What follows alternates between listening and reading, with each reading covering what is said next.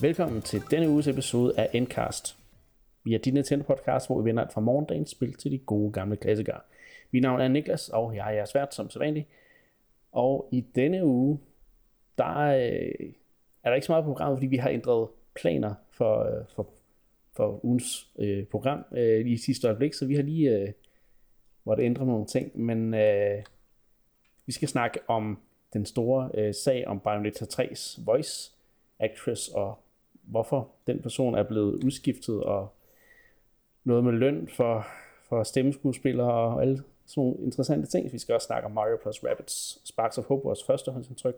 Vi skal også snakke til Persona 5 Royal, og så skal vi også have det retro segment. Anne, det er kun dig og mig i dag. Hej. Hej. Ja, desværre. Ja, Mark han er ikke helt, på, han er ikke helt frisk, så øh, han sagde, det må, det må være op til os i den her uge. ja, vi må håbe, at vi kan gøre ham kunsten efter. Ja. Eller hvad man skal sige. Eller ja, i hvert fald ikke i forhold til helbred, men, men i hvert fald. Øhm, ja. Vi, havde en lidt en anden episode planlagt til den her uge, lidt større, øh, lidt mere speciel episode, men, men vi tænkte, det, det vil vi simpelthen ikke øh, gøre uden Mark. Så, øh, Nej. Så vi har øh, i stedet for lavet en lille nyhedsroundup. Øhm. Vi er der, og, så man ikke går glip af noget. Ja, det er jo det. Og egentlig så tænker jeg også, det, det vil være fint nok at lave en speciel episode den her uge, der kommer ikke til at ske noget. Og så i weekenden, så skete der alligevel øh, noget, der, der, ja, der vendte i hvert fald Twitter op og ned. Øhm, fordi, øh, og det skal vi snakke om, det, det, det var den med Boundless 3, som har nogle øh, problemer, har haft nogle problemer med, med en forhenværende stemmeskuespiller. Øh, men, men inden da, så, øh, jeg ved ikke, altså, er det bare fordi, vi er i sådan en, en ventetid, med, at vi venter på de store spil, der kommer, eller er, er det bare fordi, der ikke sker noget i, i, i Nintendo nyhedslandskabet, eller hvad, hvad, hvad synes du? Ja, vi, det er synes, det er lidt, lidt flat, eller sådan lidt, lidt, lidt, det er ikke så spændende lige nu, synes jeg. Nej, men det er jo det der med nu, altså vi ved jo, hvad der kommer de næste mange måneder, og det er sådan ja. lidt drøbvise trailers, og så bliver det lige revealet et eller andet i Pokémon, får en ny trailer hver uge, og ja, så kommer der lige noget Fire Emblem Engage nyheder på Twitter. Ikke? Det hele bliver bare sådan noget drøb halløj, hvor at, at uh, der er ikke rigtig nogen store blowouts. Vi venter på de to store uh, efterårsudgivelser. To store, der er sådan 100 store, men det de to store, ja. jeg skal have, uh, som, som endelig er ved at melde deres ankomst. Um, så, så yes. det er også lidt en, en, altså, vi har ikke brug for nyheder, fordi hvis de annoncerer noget nyt, så har jeg ikke tid til at spille det. Men på samme tid vil man jo gerne have nogle altså, have noget juicy nyhedshalløj, vi kan snakke om. Ja, det er det. det er det. Og det igen, det skal ikke lyde som om, det, at jeg brokker mig over, at der, der ikke er nok at lave eller at se til, fordi der er jo masser af spil at spille. Det, det er jo næsten lige for, at jeg ikke kan følge med i alt det, der kommer. Øh, så. Men, det det. Øhm, men ja, som sagt, jeg, jeg havde egentlig set frem til, at det bare blev sådan lidt stille uge, hvor vi kunne fokusere på nogle, nogle andre ting, end det vi plejer, med bare at lave nyhedsroundups og snakke om de nye, nyeste spil og så videre. Men så alligevel, øh, så, så, så skete der noget der i sidste uge, og det skal vi så snakke om nu. Mm-hmm. Øh, jeg tror, det var slutningen af sidste uge, der begyndte der at komme Bayonetta 3 øh, previews. Og altså, jeg ved ikke om dig, men jeg synes godt nok, der er blevet snakket godt om det her spil. Helt det, det, var, det, det er en pæn modtagelse. Ja, ja, især fordi man kan sige, at vi kender jo historien med det her spil, ikke? det er mange år siden, det blev øh, annonceret, og det har virket som, det har været lidt i sådan et udviklingshelvede, og Mm. Vi er blevet lovet sådan, om nu kommer det, nu kommer det, men det kommer aldrig. Så man kunne godt have været lidt bange for, at hvad bliver det her spil? Altså, kan, kan det leve op til de forventninger, folk har? Men, men ja, der kom virkelig noget positiv buzz omkring Bayonetta ja, det må man sige. 3. Og så næsten, øh, ligesom det går så godt for spillet, så kommer der et meget, meget, øh, øh, der kommer lidt en bombe, der springer under, under spillet, fordi at øh, den forhenværende Bayonetta øh, stemmeskuespiller øh, Helena Taylor sender fire tweets ud, øh, sådan en tweetserie med fire videoer, hvor hun altså opfordrer øh, spillere til at boykotte Bayonetta 3, fordi at hun har ikke øh, fået ret meget betalt. Altså hun, hun, grund til, at hun ikke skal voice Bayonetta, er, fordi hun ligesom har øh, sagt nej til at øh, modtage den løn, som hun havde fået øh, tilbudt for at gøre, for at lave stemmearbejdet for Bayonetta 3. Det har hun ligesom sagt nej til, og derfor har de så fundet en ny øh, Jennifer Hale, jo den meget kendt øh, stemmeskuespillerinde. Øhm, og altså, det, det, det, folk var sådan helt, nå, okay, hvor kommer det fra, ikke? Øh, og hvad, altså, den pris, hun ligesom sagde, hun havde fået for det, var, var ufattelig lav, så det var noget, der virkelig chokerede folk, ikke? Øh, da den her nyhed kom frem. Helt bestemt. Øh, og jeg skal lige huske alle detaljerne her, fordi der var, altså, der var virkelig meget i det, ikke? Altså, vi vidste allerede sidste år, der var der allerede, øh, havde Platinum allerede snakket om, at de havde, hvad, havde, hvad kan man sige, fået en ny voice actress til at spille Barnetta, på grund af, at der havde været noget, der var nogle ting, der ikke gik op, der gjorde, at at Helena Taylor ikke kunne... kunne øh, ja, sådan nogle planlægningsproblemer, ja, ikke? præcis. Og hvor der ikke de gav ikke rigtig skylden til nogen, men de sagde, at det, det kunne ikke lade sig gøre, så det havde de så lavet et recast. Mm. Øhm, og der har jo selvfølgelig været en NDA, øh, sådan en non-disclosure øh, agreement, som Helena Taylor har underskrevet, hvilket er hvorfor, at der ikke rigtig har været noget om det før nu. Men så har hun besluttet her i sidste øjeblik, inden spillet udkommer, at bryde den NDA. Og mm. ligesom tale om, at hun har kun fået 4.000 dollars øh, for hele projektet, hvilket svarer til, jeg tror, jeg lavede en, en, om, en, sådan en valuta-omregning til, det er cirka 30.000, tror jeg. Øh, mm. Så hvad der vil, måske vil svare til en månedsløn for en spildesigner eller sådan en stil, øh, mm. som, er, som, er, som har en, en god, god stilling. øh, men det er selvfølgelig også, man tænker, det er også bare meget lavt for en stemmeskuespiller, der laver et helt spil. Der, der føles det meget lavt sat. Ja, ja, øh, og folk altså, var... Ja, hvad siger du? Ja, ja, det er sådan helt den måde, hun præsenterer det på. Ikke? Sådan, altså, det var deres final offer, det her 4.000 dollars. Jeg har ligesom brugt så lang tid på at uddanne mig i skuespil, og jeg har brugt mange år på at forberede mig, og brugt lang tid på at definere den her karakter, og det er ikke det samme uden mig, og alle de her ting. Yes. Og så alt de tilbyder er 4.000 dollars, ikke? Altså. Og så kan man godt forstå det, når hun lægger det op på den måde, kan man mm. sige, ikke? at man tænker, åh oh ja, det er, oh, det er godt ikke meget. Baronessa er jo alligevel en, en, en etableret serie, nu ser den ikke sælger sådan særlig meget, og så videre. Ja, ja, øhm, og det var jo også, men det var også faktisk et af hendes argumenter, ikke? det der med, den her serie har tjent 350 millioner dollars, og alt de så tilbyder mig, der ligesom er den bærende rolle. Jeg, jeg er Altså, det, det, vi er næsten derude, hvor hun siger sådan, jeg er jo det her spil. Ja. Altså sådan, jeg bærer så meget af det her på min ryg, ikke? Jo. Og så tilbyder de mig 4.000 dollars. Og det lyder jo helt forrygt, ikke? Jo, det er det. Hun lavede, og det var den ene, en, den ene video, når hun snakker om det. Øh, så er der en anden video, hvor hun også snakker om, øh, altså, jeg kan faktisk ikke huske, fordi hun, det er sådan meget, meget rodet lidt på en eller anden måde, men Mm. Øh, I en af de der videoer, snakker hun også, begynder hun så også at snakke om den anden, den nye voice actress, Jennifer Hale her. Og begynder ligesom at sige, at jamen, held og lykke til hende, og hun har ikke, der er ikke noget, insinuerer, der ikke er noget, øh, nogen, nogen hard feelings, eller hvad det var. Men så alligevel begynder hun at sige, men hvis hun begynder at, at sådan skrive under som Bayonetta og sådan ting, det, det, det kan jeg ikke bære, og det, det kan jeg ikke acceptere, og sådan ting. Så meget, altså det, er ikke, mm. det føles sådan lidt, øh, som at gå, gå skridtet videre nærmest. Ikke? Altså hun virkelig har, har, har noget på hjerte i forhold til både Platinum og Nintendo og den her nye mm. voice actress og, og så videre. Ikke? Og jeg tror, de, de, til at starte med føltes som om, at alle var sådan rimelig meget på Helena Taylors side og sagde, okay, at det, var, det er uacceptabelt, det er ikke godt nok. Mm. Øh, det er Nintendo, vi taler om, øh, og Platinum selvfølgelig også som, som Nintendo Publisher, Platinum udvikler, de, de må have et større budget til det her, og og de må kunne give hende flere penge. Så altså, til de første par dage, så er der virkelig meget medvind, øh, hvor de sådan sidder og siger, okay, skal vi boykotte det her spil? Skal vi ikke? Mm. Mm. Øh, hvilket selvfølgelig også er en diskussion i sig selv. Altså, er det, er det, er det gralt nok til, at man skal boykotte et helt spil? Fordi at, hvad kan man sige, den bærende voice actress ikke får, øh, ikke har fået den løn, hun gerne vil have, øh, kan man sige, og selvfølgelig også fået en løn, der, der er for lav. Mm. Så, så det er sådan ligesom det, de første par dages diskussioner går på. Og Hideki uh, Kamiya jo, som jo er, hvad kan man sige, uh, ja, er han director for Bayonetta uh, 3 også? Han er jo Platinums, hvad kan man sige, rockstar designer, ikke? Uh, jo, det tror, det tror jeg, han er.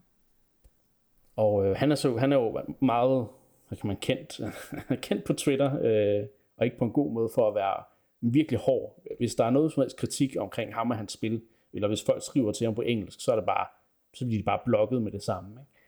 Han, vil ikke, han, han har faktisk sådan en, øh, ja, han har ikke rigtig nogen tolerance over for noget som helst nærmest. nej, det, det, må, det kan man ikke sige, nej.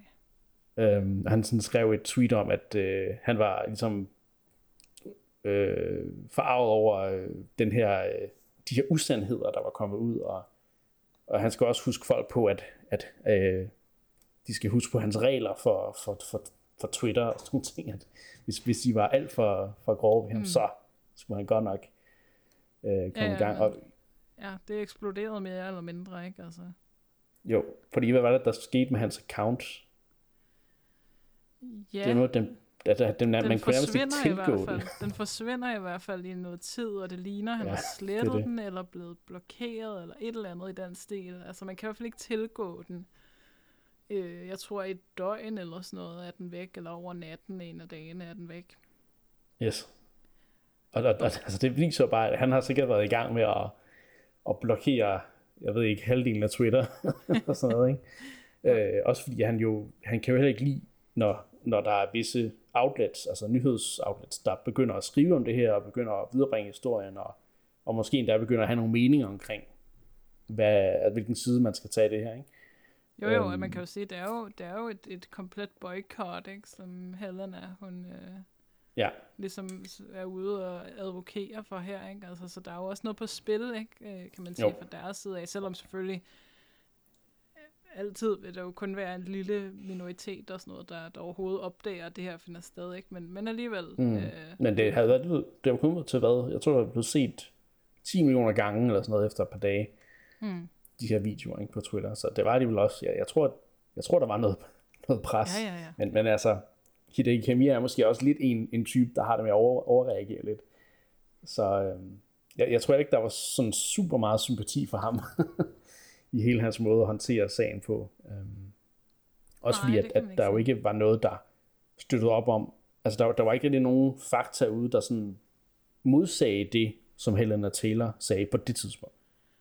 Og det kan man jo øhm. også sige, det ligger jo godt i tråd med, hvad man ligesom hører fra industrien, ikke? Og også, jo, præcis. kender jo det jo også fra, fra Nintendos egen praksis, ikke? At for eksempel voice actorsne til, til Breath of the Wild, ikke, som er nogle af dem, der ikke er medlem af den der officielle Voice Acting Guild og alle de der ting.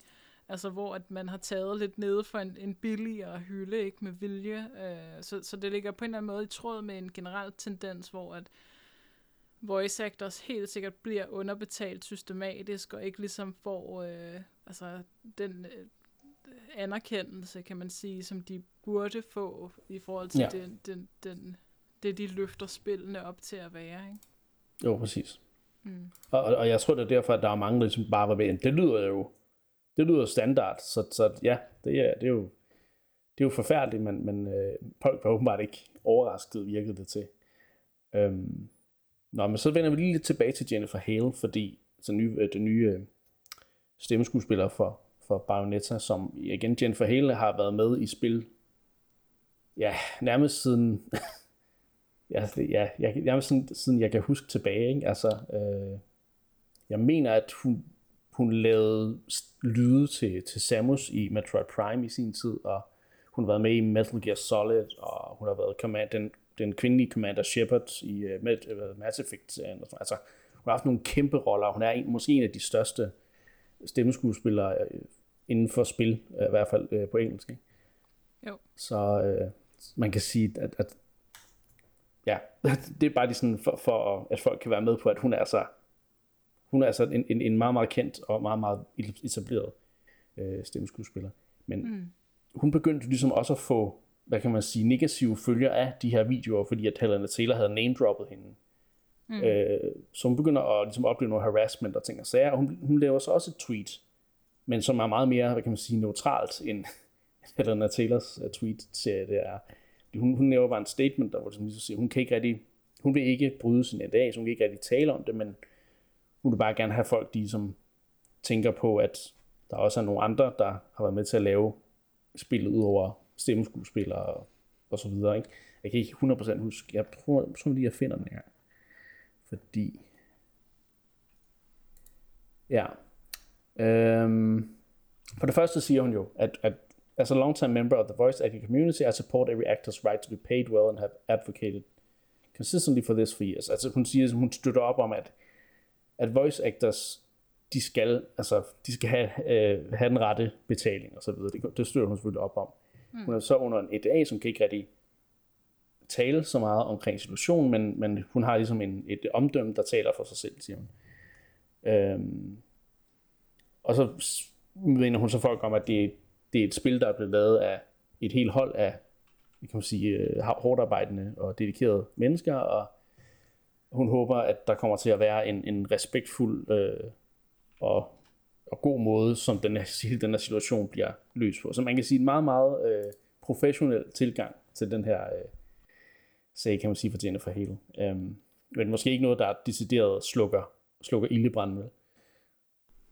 Nej, altså det kan man ikke sige, men, men alligevel meget fint tweet, ikke? Og, og måske var det også på tide ligesom at ud, gå ud og reagere, ikke? især hvis man så, altså hvis hun har oplevet anklager mod hendes person, ikke? Altså ja. uanset hvad, hvilke altså anlægner øh, Helena Taylor og Platinum og Nintendo så videre har, så har det jo ikke rigtig noget med hende at gøre. Altså, hun, hun har Nej, sikkert ikke vidst, hvad der er gået forud. Altså, hun er vel bare blevet kontaktet omkring den her rolle og så videre, og blevet castet på en eller anden måde. Ikke? Altså, jo. så lige meget hvad, kan man ikke rigtig bebrejde hende for de problemer, Nej. der ligesom skulle være mellem, mellem de andre parter. Ikke? Øh, og derfor er det jo også grotesk overhovedet, at folk de begynder at, at altså, skrive øh, negative ting til hende, ikke? fordi altså, ja, det er hovedrystende. Noget, altså. ja, hun har jo ikke noget med det at gøre, kan man sige. Og, og det, ja, det er lidt den der dårlige del af internetkulturen, man, man ligesom ja. ser, ikke?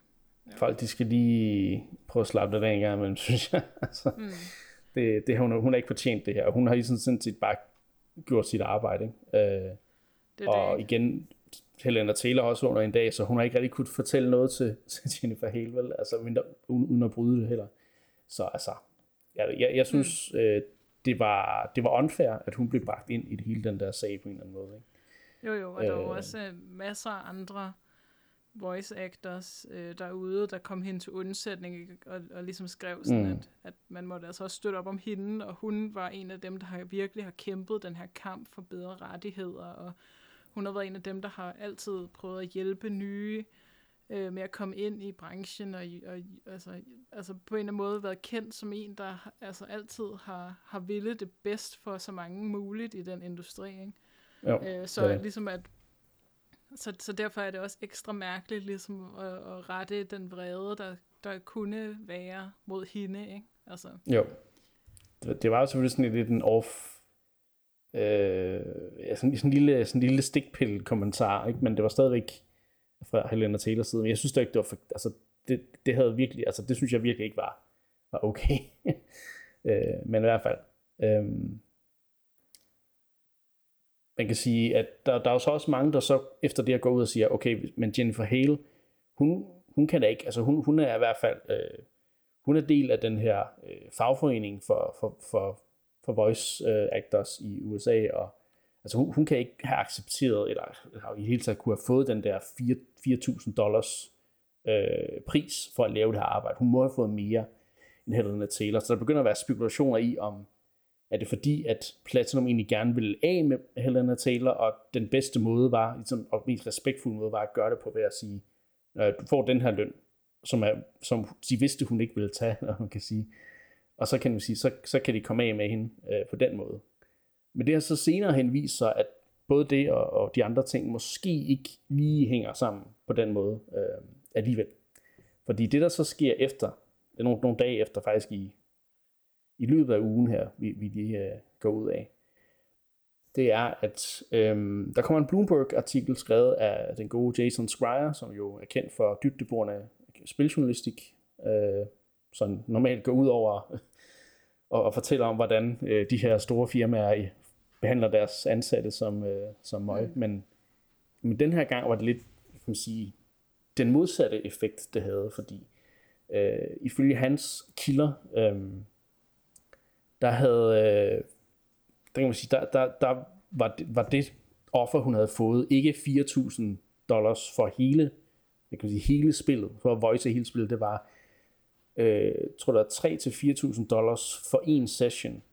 Og hun var mm. så blevet, og det skulle så være over fem sessions, hvilket så nærmer sig 15-20.000 øh, dollars i stedet for, for, for det hele, hvilket jo mm. er en, en helt anden en helt anden liga.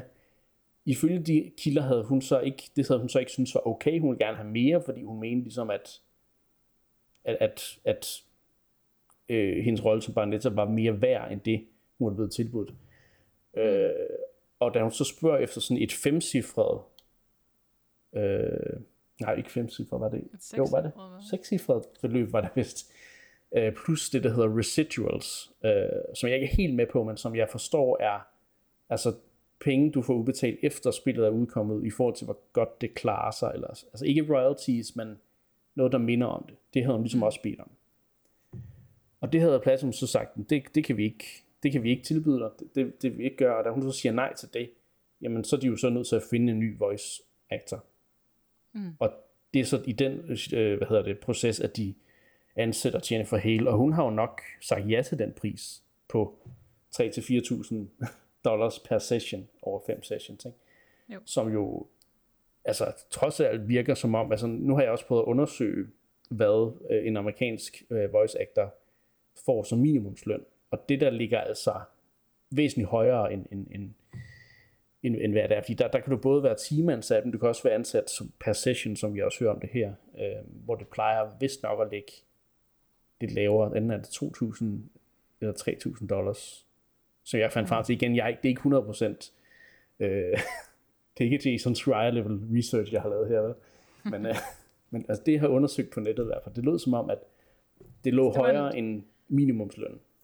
Ja, ja, så altså, man har jo nok givet hende noget, ligesom for hendes ancienitet og, og så videre, ikke? Og hun ligesom er... Ja, og, og der stod vist også, at de meget gerne ville have hende tilbage, fordi de var rigtig glade for hendes arbejde, ikke?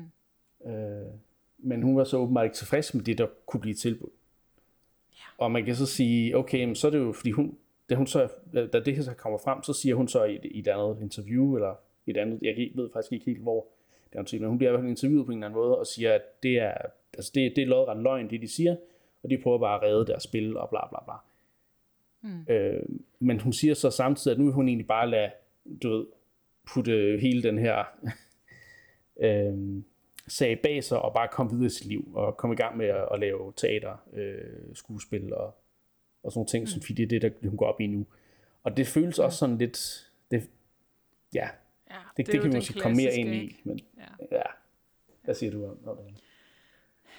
Altså man kan sige, at, at øh, altså, vi, vi ved lidt fra begge sider, at det hele er måske ikke repræsenteret helt, som sandheden i virkeligheden var, ikke? Og med, den skal jo altid findes et sted mellem de to parter og så videre. Det er det.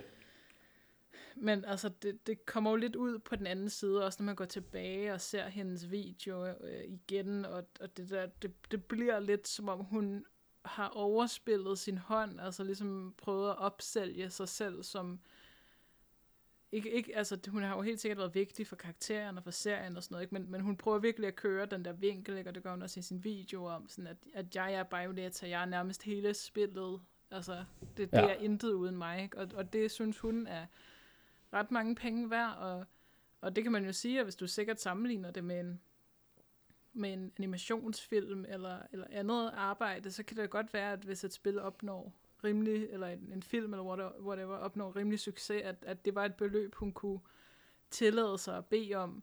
Men, men spilbranchen er så et andet sted, øh, et, et, og, og, og, og hendes hånd var altså simpelthen bare ikke stærk nok til, at de vil give hende det, hun kræver, ikke? som jo er mange gange det, hun får tilbudt, må man sige, hvis, hvis det passer ikke, at hun vil have over 100.000 dollars for, ja, det er det. for, sin, for sin performance. Ikke?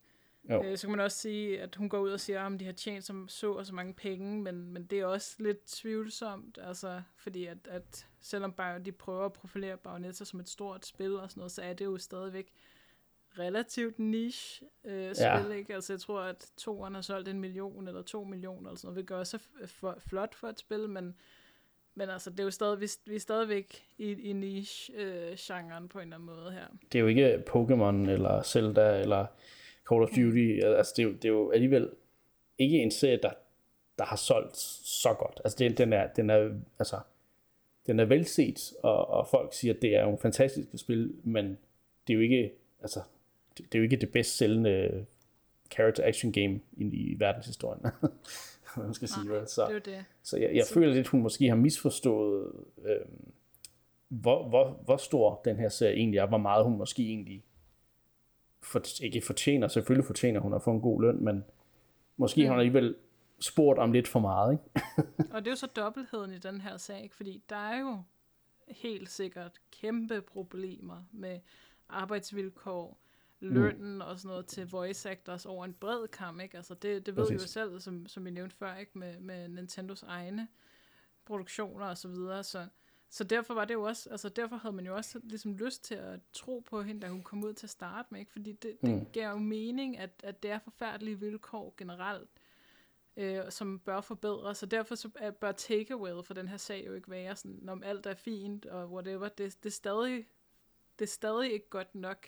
Nej. Men det var måske bare ikke lige hende, der skulle være repræsentant for den sag i, i denne her sammenhæng, hvor at man kan sige, at der har været en forhandling, hun har overspillet sin hånd, hun fik ikke det, hun gerne ville, og så har de valgt en anden.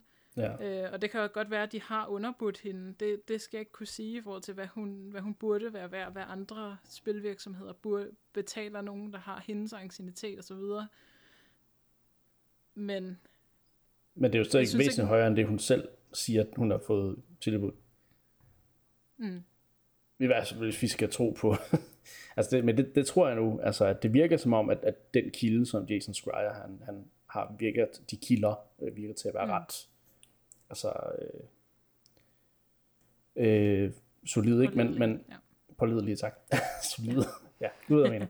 Pålidelig. Øhm, men jeg synes egentlig også bare, at, at det er lidt, altså det, også det der med, at hun, hun vinkler det som om, at altså, hun vinkler det egentlig ikke, altså hun prøver lidt at vinkle det som værende, vi boykotter spillet, vi bruger jeres penge på en eller anden velgør, velgørenhedssag i stedet for, men hun lidt for alligevel formået de der videoer at snakke sig selv op og sige, at ligesom er hende, der er Bayonetta, og serien, du ved, ja, øh, kan ikke rigtig eksistere uden hende, og Altså det, altså det, det, det der med at, man, at snakke Jennifer Hale, ikke, som er velanset ja. og så videre, som en, en af de øh, no, en af dem, der har gjort meget for, for, for voice actors generelt og sådan noget. Ikke? Altså det, det, det begynder sådan, altså det, som om det, sådan, det, det kollapser lidt under hende, de der ja. videoer. Ikke? Det virker som om hun, hun er blevet hørt over, at hun ikke kunne få det, hun gerne vil have, og det kan jeg godt forstå øh, til en vis grad. Øh, mm. og, og, og så videre.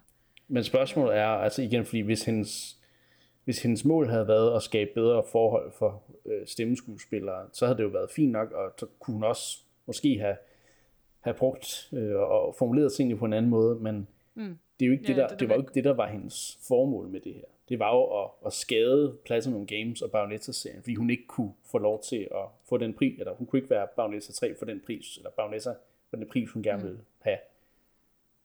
Ja. Øhm, og øhm, derudover, ikke, så, så, altså, så, så kommer hun jo også til, fordi hun, hun bryder sin NDA og sådan ting, så hun, hun kommer til at fremstå utrolig uprofessionel.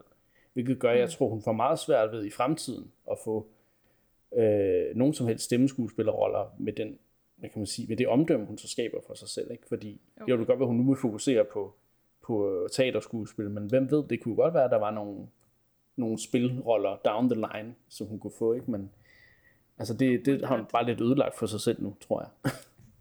det er jo det, ikke? Og hun smækker lidt med døren, ikke? Og så siger hun i øvrigt, som du siger, ikke? At jamen, nu er jeg også over den periode, og nu vil jeg ikke lave spil, nu vil jeg lave det finere kunstteater og whatever. ja. Og det er jo den der klassiske, hvis man, hvis man er blevet lidt stødt, eller det har gjort lidt ondt, ikke? så siger man sådan, faktisk er jeg også ligeglad. Faktisk, ja. så vil jeg hellere lave det her helt noget helt anderledes, og, og så videre, men, men jeg er i hvert fald ikke ked af det, fordi jeg er videre. Og, og sådan, med det siger hun jo også sådan, ja.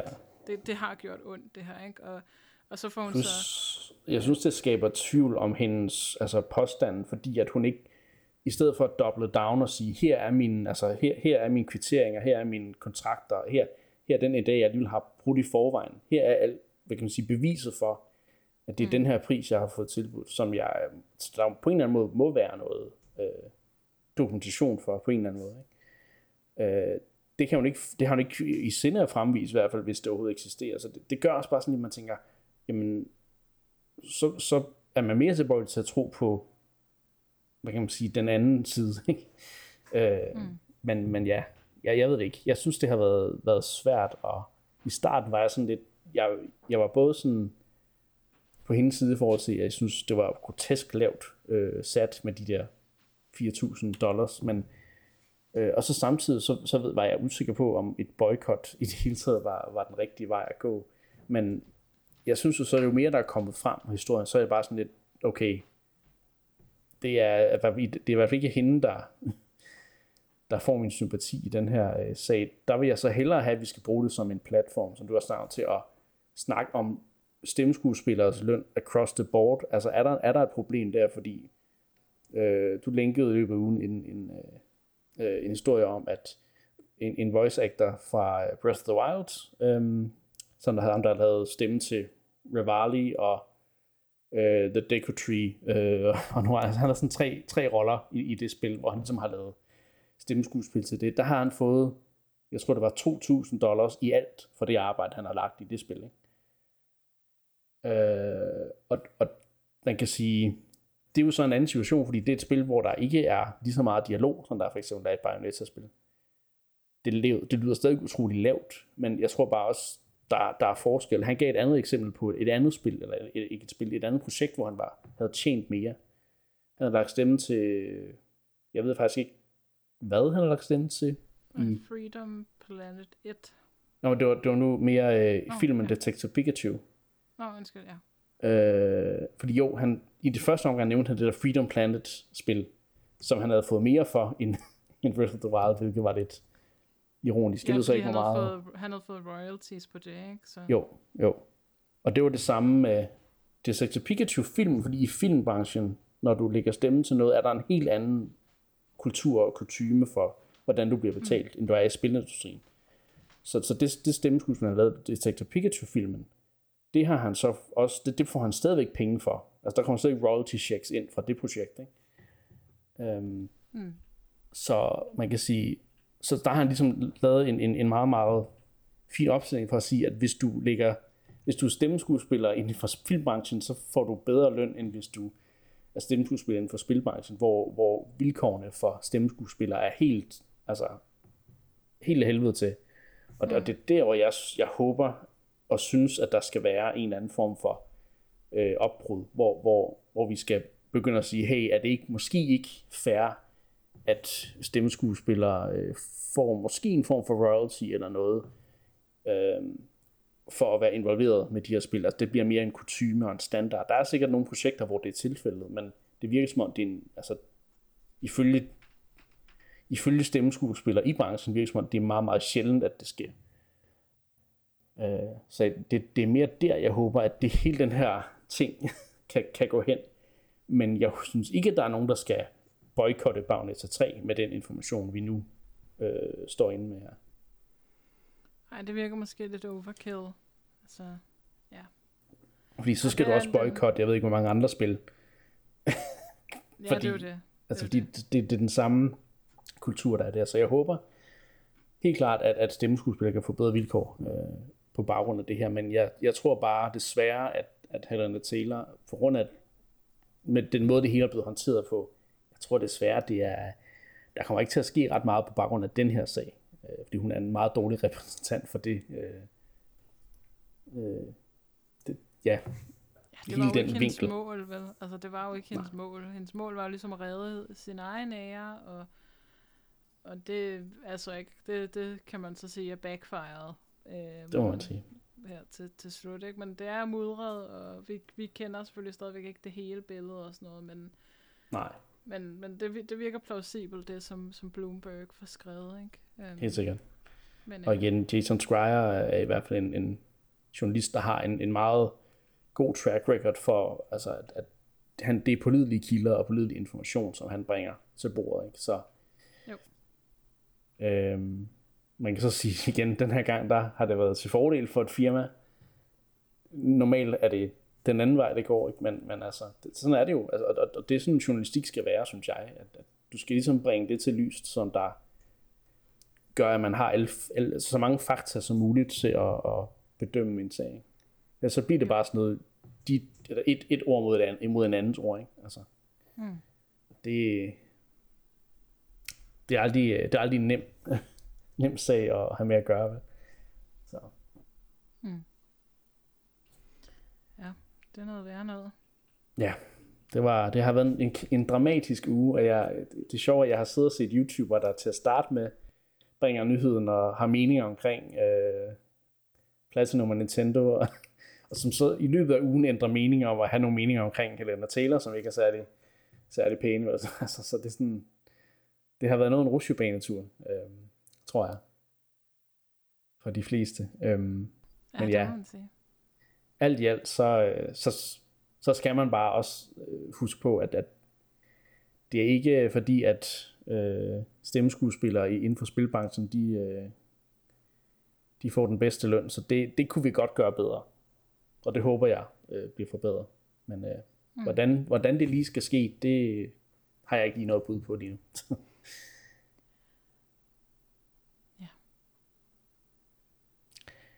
Øhm, og til at slutte med, så tror jeg faktisk også Jennifer Hale havde retweetet et eller andet, et eller andet quote fra en eller anden, øh, om at inden man, inden man tager stilling til noget, så skal man altid prøve at, at få begge sider af en sag, inden man, man kan, hvad kan man sige, øh, ja, få det fulde billede. Ikke?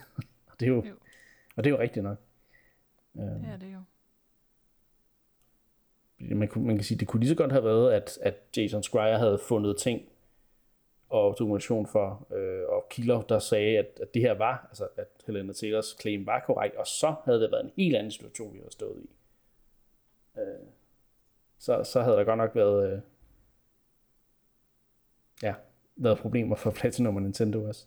Så, øh, men øh, ja, det, det var ikke sådan, det, det endte. Har du, har du mere, øh, du vil nævne i den her sag? Nej jeg føler også, at vi har sådan været rimelig meget rundt om det hele, og jeg har også prøvet at sådan give en kronologisk redegørelse for, hvordan det hele er, er sket. Men øh, ja, det havde Det godt nok noget med været... at melde sig ind i en fagforening. Ja, og igen, det, det, igen, det er også, det peger lidt tilbage til nogle af de ting, vi har snakket om tidligere på året, ikke? Øh, at, Jo. at de store corporations, de, de vil, hvad kan man sige, hvis du ikke er i en fagforening, så vil de misbruge det, hvis de kan, ikke? på en eller anden måde. Så. Jo. Men øh, så synes jeg, at vi skal gå videre til at snakke om øh, den første udgivelse, vi skal snakke om den her uge, som er øh, Mario Bros. Rabbids Sparks of Hope. Det kom i går øh, i optagende tilstand, øh, optages, optagende stund.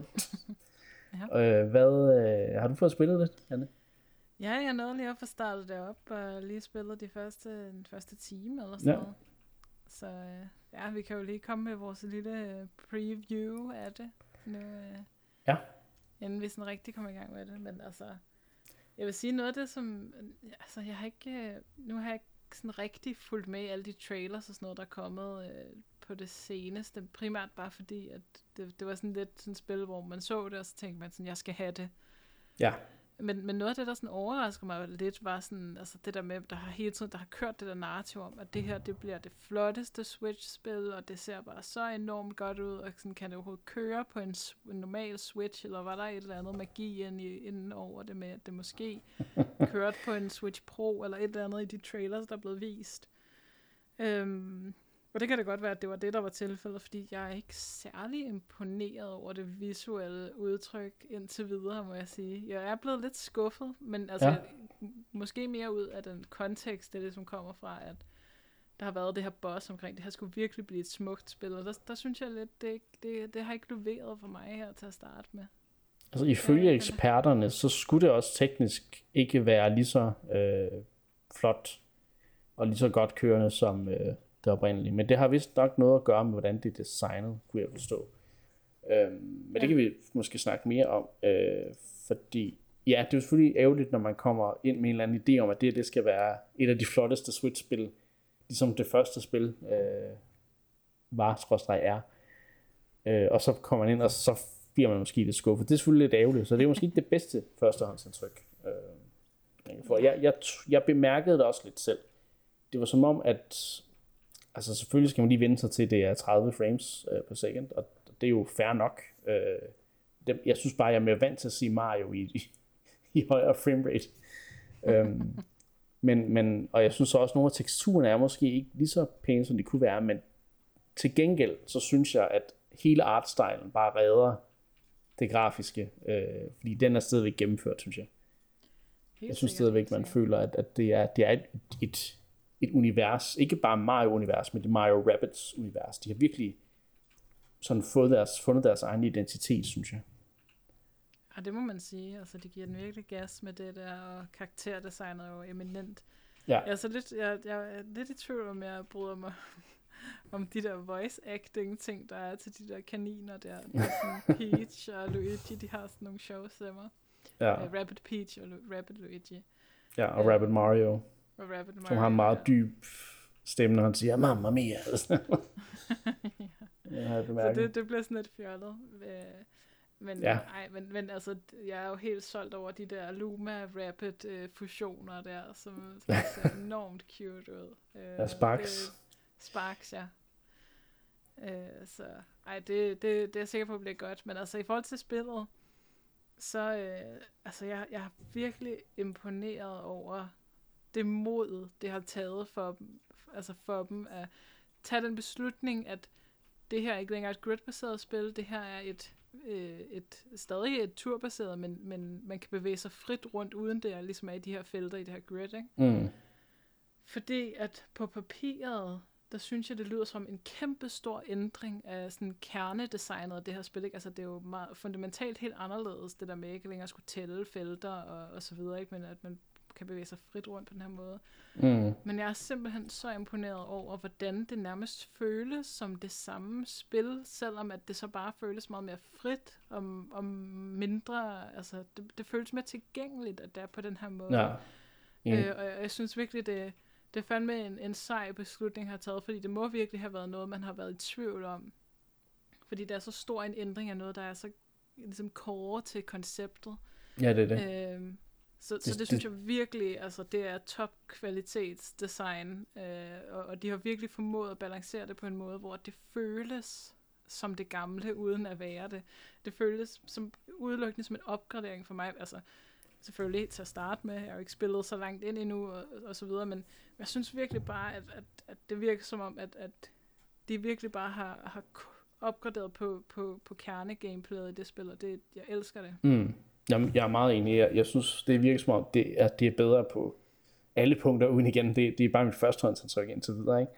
Mm. Øh, fordi igen, jeg synes, den der frihed, som det giver, som egentlig er lidt en, en frihed, som du snakker om, ikke? at, det, at de fjerner det grid-baserede system, så det føles som det samme. Det er bare som om, at de, de gør de ting, som er meget sådan... Øh, I turbaseret spil, der har man nogle ting, som altid føles meget tunge. Øh, og mm. det er mm. som om, at de har gjort de ting meget lettere og meget mere tilgængelige, så du, det føles mm. ikke som et tungt turbaseret spil. Det, det er turbaseret, men ja, det er ikke altid som om, at jeg, jeg sådan tænker i det som et turbaseret spil. Øh, fordi du kan mange ting i din tur. Du har ligesom hele det der sted, du kan... Øh, hele, hele din, din cirkel, du kan rende rundt i. Øh, og mm. du har nogle bestemte ting, du kan gå op bagved, og sådan, så når du står op af noget, så bliver det til et cover, øh, eller i det gamle spil, hvis du stod i en bestemt øh, firkant. Ikke? Øhm, men så er der også noget med, at hvis du har nogle fjender, øh, hvis du har en, en bobomb fjende inde i din cirkel, det kan du så gå hen og sparke til, og derefter samle op. Og den har sådan en timer, der begynder at tikke ned, mm. øh, når, du, når du bevæger dig rundt, som ligesom, kan man sige, at hvis den tikker ned, så springer den i luften. Øh, det giver mening. Mm, så det giver noget action. Ligesom det giver noget action, ja. Ikke? Og så kan du også, du, så du kan simpelthen over kaste den, og du kan også bestemme, inden for den tid, kan du rende rundt lige så tosser du ved at finde ud af, hvor du skal kaste den hen. Det synes jeg gør det så friskt på en eller anden måde. Det føles virkelig friskt. Det gør det øhm, virkelig.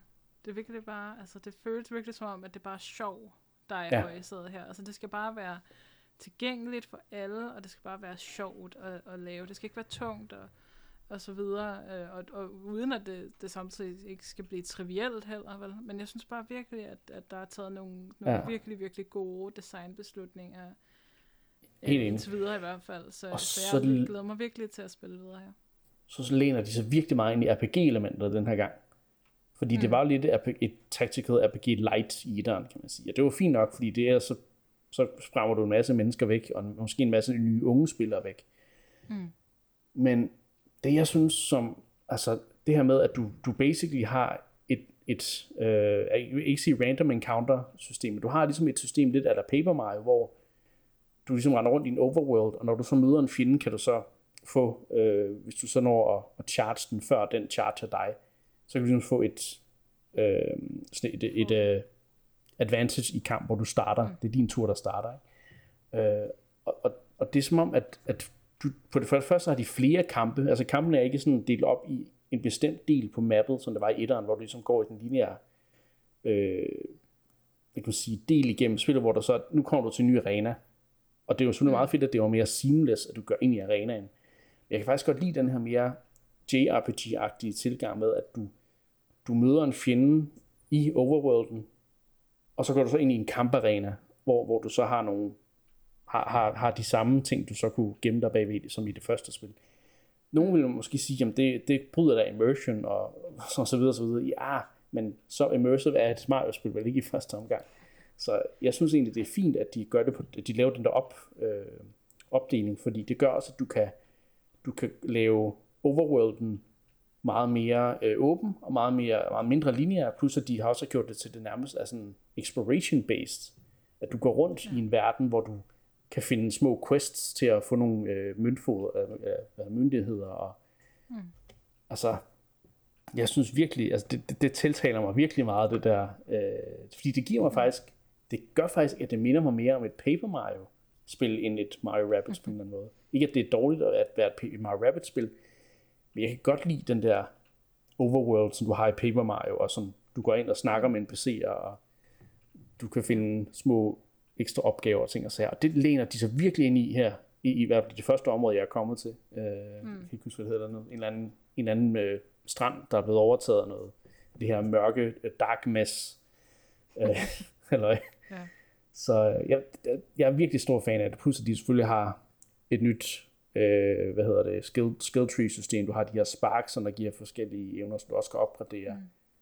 Mm. Øh, du kan frit bytte ud i øh, i figurerne, og alle føles ligesom ad i levels, og altså, det er virkelig bare tilgængeligt og, og lækkert, og det føles bare som, altså, det er mere RPG-heavy, men ikke på en måde, hvor, hvor du kvæler øh, spilleren.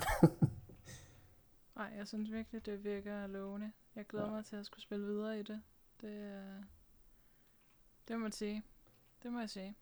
Og så er der jo, en, synes jeg i hvert fald, jeg er mere investeret i historien allerede i det her spil.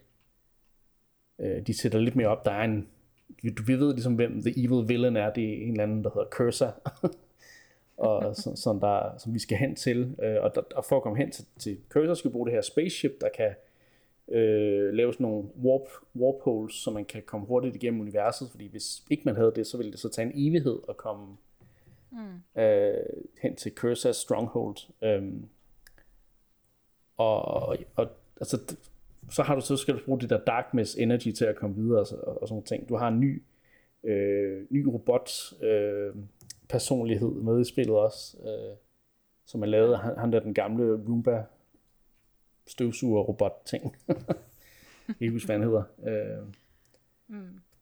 Men ja, du har en ny, ny AI, som ikke har nogen... Øh, ja, hvad kan man sige? At der, der, er ret, der er ret sjovt, altså humoristisk spænd imellem de to øh, figurer der, fordi at den ene han sådan går meget op i, at det hele skal være, være meget øh, nobelt og, og proper, og man skal gøre dit og dat, og hun er bare sådan en AI, der bare gør det så effektivt som muligt. så det, det er ret sjovt.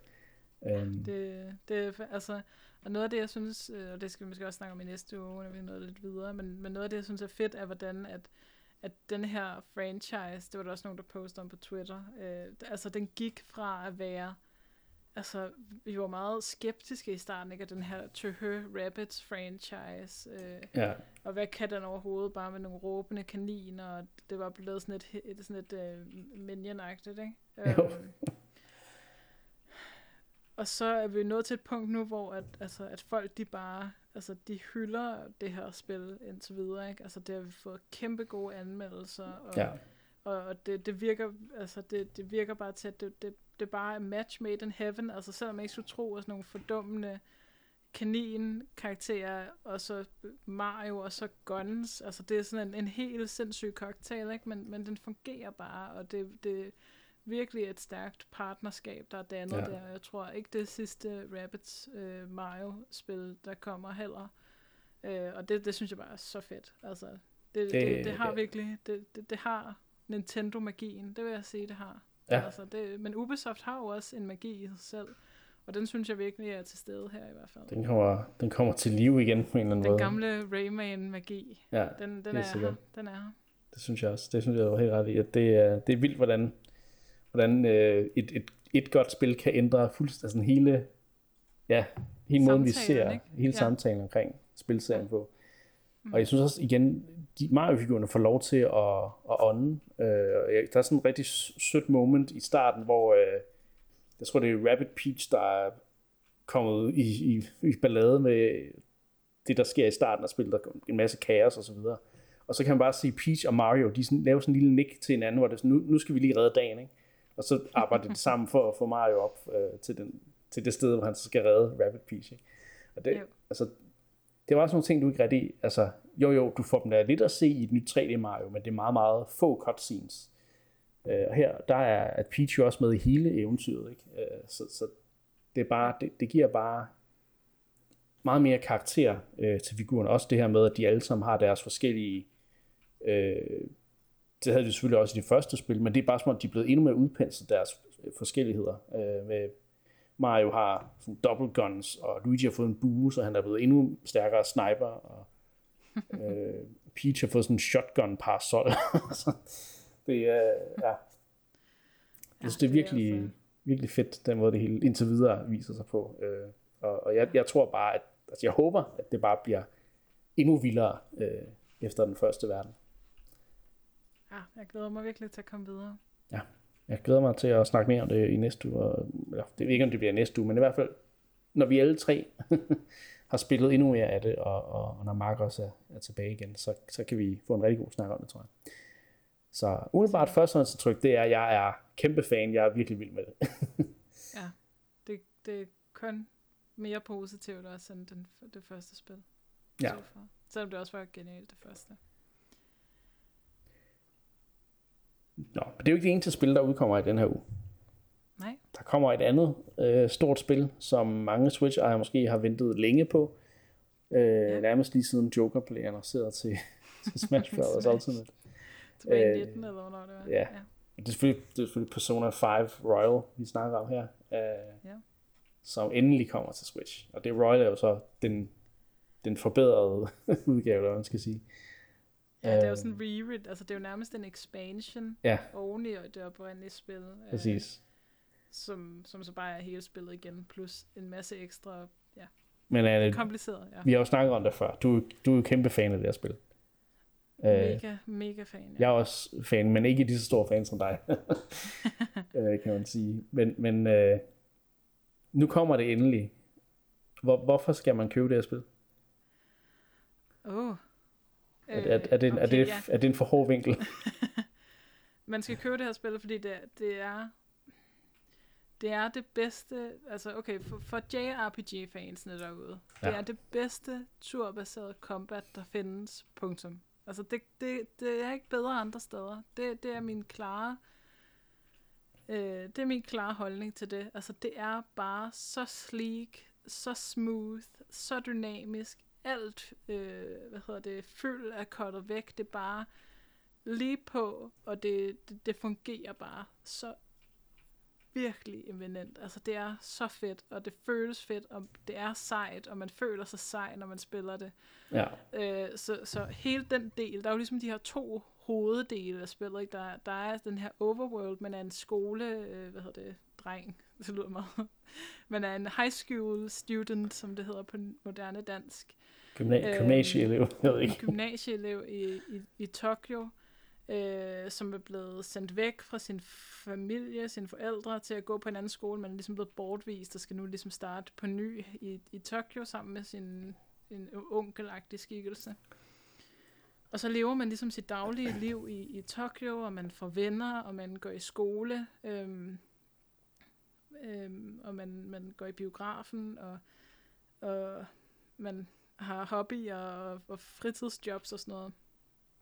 Og så udover det finder man så meget hurtigt ud af, at man har den her specielle evne til at optage de her personer, man har en, en som er altså nogle slags dæmoner, øh, som, som findes inde i, i, i sådan en, en, en fantasiverden. Inde i en anden verden i hvert fald, en, en, en dæmonverden. Øh. Alternativ dimension af en eller anden art. Ja, ja, præcis.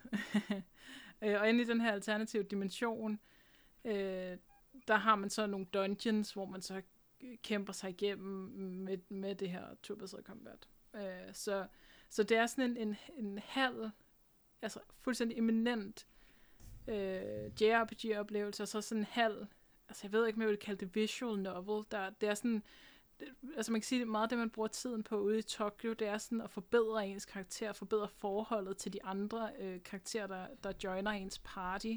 Mm. Øh, du bruger tid på ligesom at, at forbedre dine personlige skills, tjene penge til at købe, købe, købe gear og unlock nye skills og abilities og sådan noget. Så, så for mig er det sådan meget, øh, altså main-delen er ligesom altså de her, den her anden dimension, men, men, men så har man de her, det, det her afbræk ude. Det, det er lidt, svarer lidt ligesom et traditionelt JRPG at tage tilbage til byen og ja. opgradere og snakke med folk og få quests og sådan nogle ting. Og det kan egentlig gøres meget effektivt. Det er ikke noget, der tager lang tid, men, det, men det er ligesom sådan... Det, det, bare, det har bare sådan en rigtig god opdeling af de her to verdener. Ja, um, også, at du kan ligesom selv lægge din tid og sige, i, i den her uge, der vil jeg bruge mere tid i dungeonen, øh, og så i ja. næste uge vil jeg hellere bruge mere tid på at, at forbedre forholdene mellem karaktererne, eller forbedre mine skills, eller whatever, ikke? Mm. Og, og, og, jeg, det... jeg synes, det bare, altså, nu ikke for at afbryde men jeg synes, det nej, giver nej. så meget frihed til spilleren. Altså, ja. du kan virkelig planlægge, men det kan selvfølgelig også være, at det kan stresse nogen. Hvad, ja, hvad vil du sige det, til dem? det er jo den anden del af det, ikke? fordi hele spillet foregår på sådan en kalender. Ja øh, hvor at man ligesom går i skole hver dag, og så har man weekend, hvor man så også går i skole lidt, fordi det er Japan. Men, men, men ja, man har dage og weekender og så videre, og tiden går ligesom. Og så hver gang, der, lige, der bliver åbnet op for et nyt chapter, en ny dungeon, så får man en deadline, som hedder, du skal klare den her dungeon inden for 22 dage. Ja.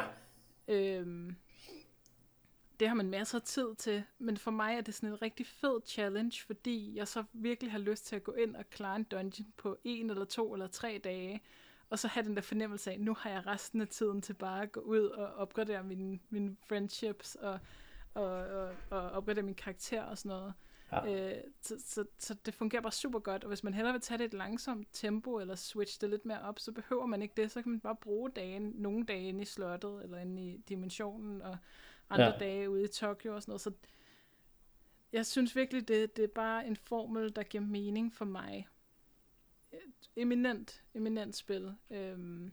Mm, og så altså, vil jeg bare sige, at øh, for også fordi, at de her dungeons er sådan set baseret på, på sindet af nogle bestemte karakterer, som man ligesom skal ja. prøve. Man skal, det er ligesom, der er ligesom nogle problemer, man skal løse i de her som, som der ligesom ja, det, både kommer til udtryk uden for de her øh, fantasi, den her fantasiverden, eller man skal sige, fordi mm. at det ligesom påvirker øh, den karakter, der har skabt det her slot, eller den her dungeon. Mm, mm. De, de gør Jamen. måske nogle ting i, i hverdagen, som der ikke er super fedt for ens venner, eller for ens øh, klassekammerater og sådan nogle ting. Og så man, man skal ligesom også løse det, fordi at du også skal, skal, skal prøve at gøre hverdagen bedre for alle, eller hvad man skal sige. Jo, jo, jo. Altså, der, der, der, altså, historien er ligesom det her med, at der er nogle mennesker, som, som altså hvis øh, desires, kalder de det, altså deres længsler bliver så sådan twisted og syge, at de udvikler sådan et helt palads inde i deres hjerte, som, som ligesom repræsenterer deres øh, sønner, ikke? Deres, de, de, de her forbudte længsler. Ikke? Det er jo baseret på de syv øh, dødsønner, mm. øh, hver, hver øh, palace. Øhm, og det er så ligesom dem, man skal gå ind og, og befri og kurere eller få til at forsvinde de her længsler, som de her øh, øh, forfærdelige mennesker, de har. Ikke? Jo. Og det bliver mere og mere vildt, men, men altså, ja, jeg synes virkelig, det er et eminent spil. Øh, en, en disclaimer er, at, at starten er ret dårligt paced. Det, der er rigtig ja. meget dialog. Øh, man, man kom, man, det starter ligesom, at man er in action, men, men så går der rigtig lang tid derefter, før man kommer tilbage ind i det første palads. Og det synes jeg er synd, hvis folk ligesom bliver afskrækket af det, fordi efter de, det var så de første 20 timer eller sådan noget, så det var også lang tid. Nej, måske ikke så langt, men... Nej, men, i hvert fald 10, måske ikke.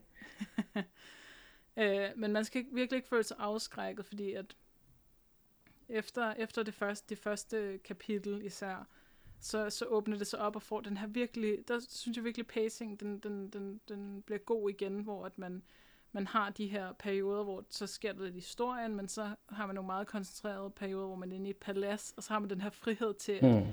at, at explore Tokyo og, og så videre. Så, altså, jeg synes virkelig, det, det, det kan virkelig, virkelig noget, det her spil. Hvis man kan komme over det første chapter, uden at man er ved at falde i søvn, øh, så, så, så synes jeg virkelig, at, at det er en magisk oplevelse. Så jeg synes jo, det første, den første dungeon i spillet er helt fantastisk, så jeg, jeg, jeg var overhovedet ikke øh, ved at falde i søvn, men jo, det er rigtigt de første par timer i hvert fald, der er der meget sådan system overload med dialog, med, ja. med, med plot, og så vil også med systemer, du skal lære fra bunden og så videre, ikke? Sådan, der bliver sådan gradvist åbnet op, men jeg synes også bare, at det er meget, meget hurtigt, at du også finder ud af, okay, det er sådan her strukturen for spillet er. Um, mm. Jeg kan jo aldrig lide, at spillet minder mig både om, at hver chapter minder mig lidt om et Phoenix Wright øh, kapitel i, i et spil, hvor du ligesom, ja. du skal, der, der er nogle mysterier, du skal løse, og der er nogle ting, du ligesom skal, øh, og, og nogle, nogle karakterer, du skal lære at kende, og for du kan få alle brækkerne øh, til, at, til at løse, øh, kan man sige, problemet. Mm. Øh, og det, det giver mig meget Phoenix Wright øh, Phoenix Wright feel. Um, og så derudover, så er det nærmest øh, en sådan en japansk udgave af Inception. med helt det her med, at du ligesom skal på en eller anden måde ændre... Indtage folks sind, ikke? Ja, ja indtage det og ændre deres øh, måde at se tingene på, eller ja, mm. øh, indsætte en idé, eller fjerne en idé fra deres, fra deres hjerte eller hjerne. Ikke? Øh, og det er selvfølgelig ikke 100% en til en, men det, er bare, det gav mig bare Inception vibes, så hvis man godt kan lide den slags medie, så, så synes mm. jeg også, at, at det måske kan tiltale nogen til at sige, åh, oh, det lyder spændende, det kunne jeg godt tænke mig at prøve. Mm. Og så vil jeg jo sige, der for nogle spillere, altså dem, der godt kan lide Three Houses, altså Final Three Houses, der er det her en no-brainer. Altså, I vil elske ja, ja, ja. Persona 5. Men der er selvfølgelig nogle af dem, der bliver afskrækket af de ting, men der synes jeg alligevel stadigvæk, hvis man, hvis man er stor JRPG-fan, godt lide turbaseret combat, så ja, giv spillet en chance alligevel, fordi du kan også selv mm. igen, du kan styre, hvor meget du vil lægge, altså hvor meget vægt du vil lægge på, på alle mulige aspekter af spillet, ikke? Ja, og det er det der, hvis man har det lidt stramt med sådan japansk high school setting og sådan noget, altså jeg synes ikke, når, når det kommer til stykket, så synes jeg ikke, det er det, der fylder noget. Nej. Altså det, det, hurtigt kommer man ligesom lidt videre. Det første Palace, det første chapter, handler ligesom om high schoolen, så derfor er man der meget, og det handler mm. meget om det men så bevæger det sig ligesom videre og bliver vildere og, og, og større efter det. Og det er jo ikke fordi, du øh, sidder så... og, har, og, og gennemspiller en helt engelsk team, eller øh, Nej, et helt matematik-team. Vel? Altså. Der er nogle små pop-quizzes, som man i øvrigt ja. øh, kan se svaret på, inden man svarer og sådan noget. Altså det er sådan, det, det, det fylder, det er virkelig, hvad man gør det til. Resten af tiden er man ude i, i Tokyo, og, og, og ellers er man inde i de der paladser der, og det synes jeg bare er så super, ja, super nice. Det er nogle meget varierede ja, historier i, i kapitlerne. Ja, uden at mm. sige for meget, så kan jeg sige, at øh, kapitel 2 har noget, handler meget om noget med, øh, med kunst. Øh, mener, mm. det er kapitel 2. Øh, ja. hvor, hvor det er sådan nogle, nogle helt andre værdier og nogle helt andre ting, der er i fokus, og nogle, altså, nogle helt andre karaktertræk fra hoved, hoved, hovedgalleriet og karakterer og sådan nogle ting. Så, Ja, det, hver kapitel handler ligesom også om nogle forskellige karakterer i ens party ja. og sådan noget, som, som kommer i fokus, så man ikke har de der baggrundskarakterer, som ligesom bare er med. Øh, jeg synes, de er rigtig gode til at opbygge den her følelse af, at man er et hold, og mm. at ens, sådan, altså, de personlige relationer, sådan, holdet imellem os, har betydning og sådan noget. Så ja. Jeg synes virkelig, det, det, det, det er et meget unikt spil, øh, det, og det, men det er, bare så, det er bare så meget sin egen ting, og vi har jo slet ikke snakket om den visuelle stil generelt, som bare er så gennemført, ja, ja. Ved, altså alt fra menuerne, musikken og Og jeg synes og faktisk, det, det, det, det skiller sig ud fra den almindelige, typiske anime-stil. Altså, jo jo, du, det er japansk, og det er i Tokyo og alle de her ting, men det er, ikke, altså det er overhovedet ikke den samme stil, som du ser i jeg ved ikke, 80% af andre anime-spil. Altså, de har sin helt egen artstyle. og, mm. og sin helt egen stilistiske måde. Og, altså, det, ja, det er fænomenalt. Og musikken er også bare... Ja. Altså, det kan godt være, det ikke er alle, der er til det, men jeg synes godt nok, at det er, det er catchy. Øh, og jeg, jeg sætter tit den der sang på, man, man, hvor man render rundt om, om natten, eller om aftenen i Tokyo, eller hvad det er. Ja, den er øh, virkelig bare stemningsfuld. Og, mm. Ja. Så, ja, det, så ja, ja det, er, og, og, det er virkelig godt spil. Jeg, skal, jeg har ikke gennemført det, men jeg skal snart... Når nu, når nu jeg er færdig med at være på pause fra, fra Xenoblade øh, og, og JRPG's i hele taget, så tror jeg, jeg skal i gang i, i Persona 5 igen. Ja, øhm. og det, og det skulle være en, altså folk kalder det jo en mirakelport, nu har vi ikke selv haft anledning til at spille det på Switchen, men, øh, men altså det skulle være en af de, de bedre på ports, så ja. øhm, der er ingen grund til ikke også at skulle have det der. Ja, så det, det, det var det. Godt, du lige kunne øh, være med til at, at sælge det til. Ej, måske var det en anbefaling herfra, men igen, det er jo til en, det er til en meget specifik målgruppe. Ikke? Det, hvis du elsker øh, ja. at spille, øh, jeg ved ikke, actionspil, hvor, hvor du hele tiden skal være i kontrol af din karakter, og bla, bla, bla, altså, så er det måske ikke lige øh, den type, men, men det kan være, at man kan finde noget, man godt kan lide i spillet. Who knows? Men for dem, der elsker JRPGs, og dem, der for eksempel også godt, som sagt, kan lide Fire Emblem Three Houses, så det er en no-brainer. Altså, så, så skylder mm. man nærmest sig selv at spille det her spil, fordi det er fænomenalt. Det er det. Og det kan altså. underholde dig i mange timer, og jeg tror faktisk, uden at være sikker, så tror jeg faktisk, Switchens håndholdte, øh, hvad hedder det, øh, natur, kan gøre, at det måske er nemmere bare lige at spille lidt, og så lægge spillet fra sig, og så, så samle det op i, i en halv time igen, øh, lidt senere på dagen, ikke, når man lige har tid. Jeg tror, jeg tror, det vil gøre det nemmere for folk at komme igennem det her spil, fordi det er langt, men jeg tror også bare, når du kan spille som en håndholdt eventyr, så, så, så er det måske nemmere at, at, at bide over, i stedet for du altid lige skal sætte, sætte, sætte dig i sofaen, tænde for tv'et og starte spillet op. Ikke? Altså her, der kan du bare droppe ind og ud, uden jeg tror, det kommer til at gå ud over din oplevelse. Ikke? Så. Mm. Nå, vi skal også lige nå et retro-segment, øh, Anne, så vi må hellere komme videre. Øhm, mm. Vi skal snakke Pokémon som vi jo ynder at gøre, når Mark ikke, ikke er. men øh, vi har snakket Gold and Silver før i tiden, men øh, vi skal også snakke om, om de spil, der startede det hele. Pokémon øh, Red, Blue og til dels Yellow. Øhm, og det var jo, altså, det jo, det jo det første Pokémon-spil for de fleste, kan man sige, men, men ja, jeg har, jeg har virkelig mange gode minder med det her spil. Hvad, hvad, men, men du snakkede, du havde en anekdote. jeg ved ikke, om vi skal starte der, eller om det giver mening. Det... Øh, vi kan i hvert fald starte, øh, starte anekdoten halvt ved, at, at, at Pokémon, det var... Øhm,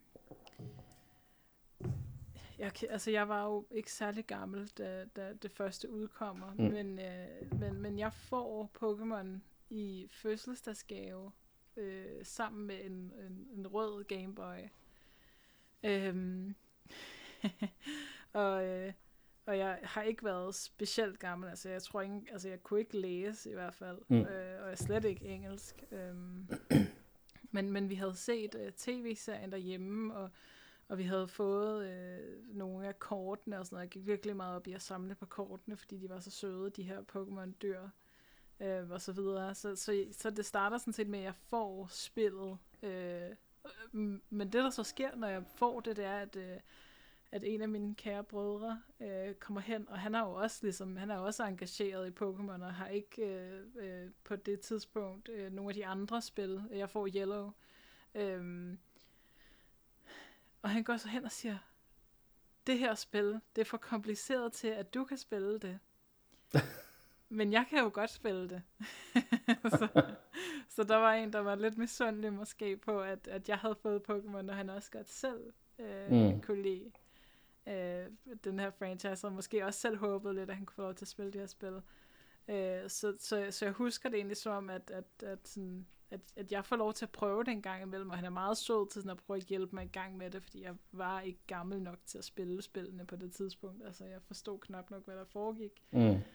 Øhm, så han hjælper mig ligesom i gang og siger sådan, men så skal du tage den her øh, Pokémon som starter, og, og, og så videre, øh, og, og så bliver det nemmere, og alle de her ting, men altså det, det er jo bare, altså, det, det er jo noget, altså, jeg har været så ung, ikke, så, så det er noget af det allerførste, jeg har spillet overhovedet, ikke, og, og det gør jo også, altså, jeg har den her sindssygt dybe tilknytning til Pokémon-spillene i dag, og franchisen som helhed, ikke, altså, det er virkelig den franchise, der har defineret min barndom, og som kommer til at definere hele mit liv nærmest, ikke, altså, mm. uden at jeg er den største Pokémon-fan, ikke, men, men, men det er bare en virkelig speciel franchise, fordi den har fulgt os øh, gennem så mange år, fordi den har været så allesteds nærværende, ikke? Altså at stå op øh, klokken 6 om morgenen for at sørge for, at man kunne nå at se øh, det ja. nye Pokémon-afsnit øh, på, på TV2 og sådan noget, ikke? Altså, altså det har bare defineret min generation på, på en eller anden måde, hele den øh, franchise, ikke?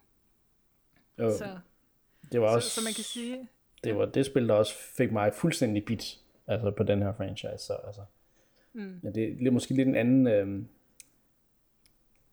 lidt en anden, øh, hvad kan man sige, et andet ophav for mig, fordi jeg, jeg startede ud med at ikke rigtig vide, hvad det var. Øh, jeg havde måske set, der var nogle kort og noget, men jeg husker nemlig, at jeg, jeg stod nede i, i Kvickly øh, i mit hjem, i, i hjemby, og, og kiggede på, at man kunne købe en gul Game Boy Color, men det spil, man kunne få til, det var Kirby's Dream Land. Og det havde jeg jo allerede.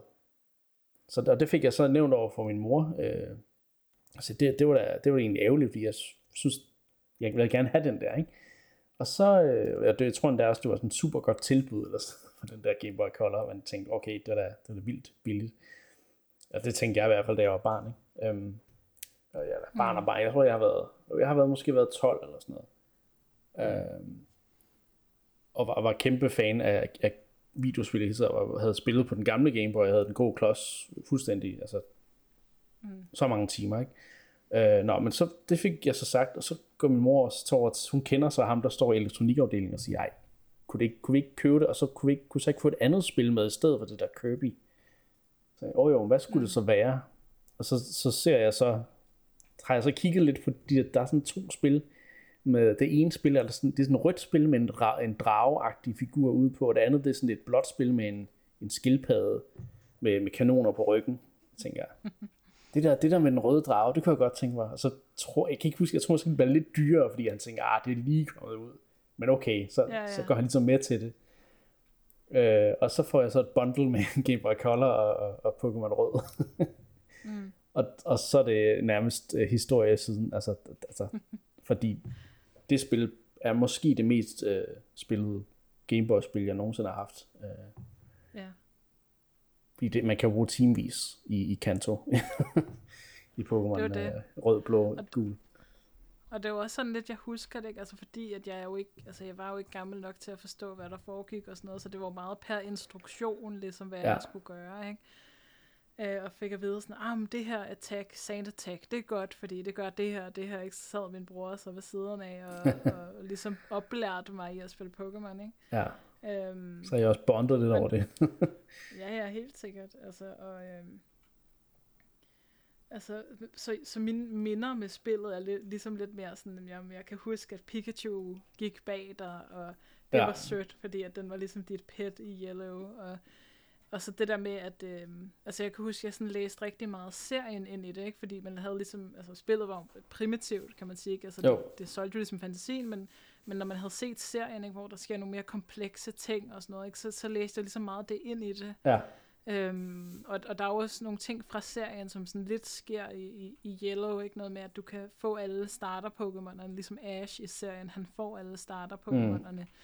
Øh, og der er The Squirtle Squad, som jo er et af de mest legendariske afsnit af serien og sådan noget. Det er jo også nogenlunde med, øh, som jeg husker det, ikke? I, øh, ikke, ikke helt på samme måde. Jamen, der, er, der, der, der er masse events, så at sige, der er taget ud af, der ud af serien og sat ind i, i Pokémon Yellow. Det er, så det er jo måske også meget fint, det var det spil, du startede med. ja, det var spillet til mig. Ja. Øhm, men, men ellers husker jeg sådan egentlig sådan lidt, altså måske lidt noget af den der frustration, der så kan være med at spille JRPG, som det der med, og især Pokémon, ikke det der med at gå ind i en, i en grotte, som jo ligesom er noget af det, som folk de, de, de mindes øh, dårligt ved, ikke? Altså ved at, når du går ind i grotten, så kan der spawn geodudes og subats og så videre over det hele. Ja. Øh, og du har ligesom ikke den her frihed, så det er sådan noget med, når man er inde i grotten, så handler det om, at du skal gå rigtigt, øh, og den rigtigste vej, fordi ellers så skal du kæmpe mod så mange flere subats og så videre. ja. Øhm, så det er jo sådan mere nogle af de ting, jeg husker, ikke? Og det der med sådan, hvorfor er der en grotte, hvor det hele er sort, og så skulle jeg så have hjælp til at finde ud af, at nå, det er fordi, man skulle finde flash, øh, som gør, at Ja. man så kan se, hvad der er i grotten. Og jeg, jeg er sikker på, at jeg gennemførte heller ikke Yellow øh, alene. Det er jeg sikker på, at min bror han hjalp mig øh, del med, Ja, okay. og så videre. Så Altså det, det jeg Så- så husker det er- fra spillene, det er meget den der rejse igennem Kanto-regionen. Og mm. den, fyl, den fyrer jeg jo, når jeg tænker tilbage. Det, det tog jo måneder, det tog nærmest et år, så at komme igennem det spil. Ikke? Det gjorde det måske ikke, men ja, det føltes sådan dengang. det er rigtigt. Ja. Ja, og jeg sad Altså, så det spillede den- det sammen med den kammerat, jeg altid har spillet Nintendo-spil med, som havde en 64 og sådan noget ting. Der, han havde ligesom mm. købt blå version efterfølgende, fordi han, han havde set rød version af mig, og tænkte, "Nå, den skal han da have, altså en blå version. Så vi har altså, spillet sideløbende, sådan, hvis jeg sad fast, så spurgte jeg ham og bror og omvendt. Ikke? Så det er sådan, sådan en rejse, hvor, hvor man hjælpes ad om at komme igennem, og så mm. kan jeg huske, for jeg havde, jeg havde jo valgt Charmander som min starter. Jeg havde- vidste jo ikke noget som helst om typing, og hvad der var nemmest at starte med. Så jeg havde taget den absolut sværeste at starte med, så jeg havde jo meget svært ved at komme forbi øh, det første gym i, øh, med Brock i Pewter City. Ikke? Så, øh, Jo. så det var, øh, det tog mig noget tid, og så øh, igen op mod Misty, som har øh, vand-Pokémon, og så, så måtte jeg jo, hvad kan man sige, bolstre min, min, øh, min her af Pokémon op med, med nogle lidt andre typer og sådan noget, ikke? Øhm, Jo. og jeg, jeg kan bare huske, at, at jo længere du kommer ind i spillet, jo mere det åbner sig op, jo mere sådan, føler du bare, at det er en rejse, hvor du bliver stærkere og bedre. Og og det, jeg har ikke rigtig følt, mm. at der er ret mange andre JRPGs, der har givet mig den der følelse af, at du er på en rejse, og om at gøre dig bedre, om at, at, at bonde med dine Pokémon og, og alle sådan nogle ting. Men, men det er måske også bare noget, man rigtig kun kan opleve den første gang. Ja. Altså det sker, fordi det er nyt det hele, og, altså, og, og især også for mig, hvor jeg ligesom puttede hele serien ned i, i spillet, mm. og samtidig, så man ligesom føler den der samme rejse. Øhm, Det gjorde så også, kan jeg så huske, at jeg, jeg kan huske, det var så irriterende, at Ash tog så langt som at komme til, hvad var det, Radiant City, eller hvad det var i serien, fordi det var så nemt at komme til det i spillet, og så er det sådan lidt, altså, hvor- hvornår kommer han op på samme, øh, altså samme sted, som jeg er i spillet, ikke? Altså, så jeg glæder mig altid at se, Ja. hvornår han kommer videre. Det bliver mere og mere frustrerende at se animeen, og se, at Ash bare ikke kom til det her. Altså, der var så meget filler, følte jeg. I, og jeg havde ikke engang et koncept af, hvad fillers var dengang, vel? men det var bare sådan, ah, kom nu videre, Ash. øh, jeg, jeg, jeg, kan jo huske, jeg købte spillet, og så så jeg så meget, meget kort tid efter på tekst-tv, sådan random, at der kom Pokémon på tv. Og, og det havde jeg så sat ind og sat alarm til, og sådan noget, fordi jeg havde snakket med min kammerat, den, det skal vi da lige se. Og, og det var så det aller, aller første afsnit af Pokémon, så det kan jeg endda huske, at jeg har set, øh, hvilket også er ret vildt. Så det var sådan, det var som om, det var, alt gik op i en højere enhed med, med Pokémon for mig. Det var, det, var, det var som om, det var skæbne på en eller anden måde, og jeg blev kæmpe fan af det her ja. Øhm, og så vejer det jo til og med guld og sølv, og så derefter så er det så gået lidt, lidt luft og ballon, ikke? Men, men, øh, men jeg kan huske, Jo. altså, altså Pokémon øh, Rød og Blå også, fordi det, jeg var vant til at spille JRPGs dengang, og jeg kunne også godt nogenlunde forstå engelsk. Jeg var ikke god til det, men jeg kunne nogen forstå, hvad der foregik i spillet. Øhm, så, så for mig var det bare at spille et virkelig, virkelig godt øh, RPG-spil, som, som øh, der ikke var noget andet RPG-spil, der mindede om, fordi du skulle fange de her monstre og kæmpe, altså så havde gøre dem stærkere og de der ting. Jeg synes virkelig, at dengang var det bare virkelig unikt øh, koncept. Så jeg, jeg, jeg, det er meget, meget svært at glemme det første Pokémon-spil, synes jeg. Det er det. Og det, ja. og, og det kan jo aldrig blive det samme, vel? Øh, men jeg vil sige for mig, øh, der, for et par måneder siden, der så jeg sådan en, en meme på internettet med, at øh, ens yndlings-Pokémon-spil, det er ikke defineret af, fordi du kan lide mest. Det er defineret af, hvilket spil, der udkom, da du var, jeg, jeg tror, det var sådan noget 10-11 år. ja, Øhm, og så var der ligesom sådan et schema nedenfor, hvor, hvor at, at der stod sådan, om hvis du er født i det her år, så er det her spil, og hvis du er født i det her år, så er det her spil. Og, og for mig, øh, for min aldersgruppe var det så tredje generation. Og Ja. det var så sjovt, fordi jeg med det samme connected, fordi at tredje generation, altså Ruby Sapphire, det er første gang, jeg føler, at jeg spillede Pokémon-spil, og jeg forstod, hvad jeg lavede. Altså, jeg forstod rejsen. Det er det, jeg har spillet Ja. mest. Øh, så, så de første har jeg jo prøvet at spille, men jeg har ultimativt ikke været... Altså, jeg har ikke forstået nok af, hvad der foregik til, at jeg sådan virkelig kunne forstå rejsen. Øhm, og, og jeg synes, det er sjovt. Øhm, jeg synes bare, det var sjovt, det passede så godt på mig, og jeg har også prøvet det på nogle af mine venner og så videre, og de- og de er også det, for, for det meste enige i, at, at det passer, det der. Ja. Øhm, så, så man kan sige, at, at det første Pokémon-spil var ikke, var ikke det, jeg kom til at spille mest, eller måske mit yndlings alligevel, men, men det er stadig den der specielle øh, altså førstegangsoplevelse med serien, Mm. og, og hele introduktionen til universet og sådan noget. Det, var- det var bare noget helt specielt, og, og det vidner også om, hvor stærk en franchise det her er, og har været fra start af. Altså det var bare fra dag et, at det her koncept fungerede Ja. at vi gik ud og købte tøjdyrene, øh, vi kø- gik ud og købte kortene og sådan noget. Altså jeg købte så mange Pokémon-kort, og jeg blevet spurgt så mange gange, om det var til min bror eller til en mandlig ven, og jeg er ved at blive sindssyg over at tænke på. øh, det var sidetrack. Ja. Men, men altså, jeg så, så altså, med det samme klikkede det bare, ikke? og jeg har stadig en af de samme Pikachu-bamser, jeg har haft siden, altså, altså Ja. 90, sådan en kæmpe Pikachu-bamse, som jeg aldrig nogensinde kan gå af med, fordi at den bare symboliserer så meget, en, så meget en stor del af min barndom. Ja, ja. Øhm, Ja, det er det. Altså, det, det har også... Det, jeg, jeg tror bare, det er for de fleste, der, der ikke, måske hvis det ikke bare er det spil, men der er i hvert fald et, et Pokémon-spil, der for mange bare sådan gør, at man bare har det virkelig, virkelig nogle virkelig, virkelig kære minder med den her franchise i det hele taget, og bare, mm. når man ser Pikachu, så bliver man glad af låget, fordi det minder en om, om Pokémon i det hele taget, ikke? Så, men ja, ja. Jo, jo, altså, Men- men, og, og, og min guilty pleasure er at sidde inde på Pokémon Centerets hjemmeside og, og kigge på alle de ting og alle de bamser, jeg kunne forestille mig, hvad jeg gerne vil have, og life size Marie bamse og life size øh, og, og smykker. Og, altså, og man kan sige, hvis de første spil ikke havde været så populære, så var det ikke sikkert, at vi havde siddet her i dag og snakket om, om serien på samme måde. Så, Og det er jo det, ikke? Og, og det er jo det, der er så vildt ved det, ikke? At fra start af har der bare været den der, og det er jo det, vi også snakker om nu, ikke? At, at, at, at der er det her, det er så tight et schedule med, med, med, med merchandise og, øh, og, og kort. Mm. og anime og spil og sådan noget. Det hele har bare kørt som en maskine fra start af. Altså det er vildt at tænke på, hvordan det her bare er ja, sat op til at blive en succes. Altså det, og det, det er nogle, det, det er fandme fedt. det er det. det, er det. Det, er- det. Og selvom det ikke er min yndlingsspil, så, så kan det næsten ikke være andet end ens yndlingsfranchise overall. Mm. Altså det er, det er vor tids, for mig er det vor tids Disney nærmest. Ikke? Altså det, det bliver ikke større for mig end, end de her små åndssvage lommedyr. Nej, Øhm, fordi det kan bare alt, og det kan den der sådan coming of age historie med, at du, du vokser op med din Pokémon, og du tager ud på dit første eventyr som, sammen med Ash som 10-årig. Han bliver ved med at være 10 år, fordi så dem, der vokser op og bliver 10 år i dag, kan stadig relatere og have den samme rejse, selvom spillene hedder noget andet, og grafikken er blevet ja, lidt, lidt bedre. Øhm, ja, det er det.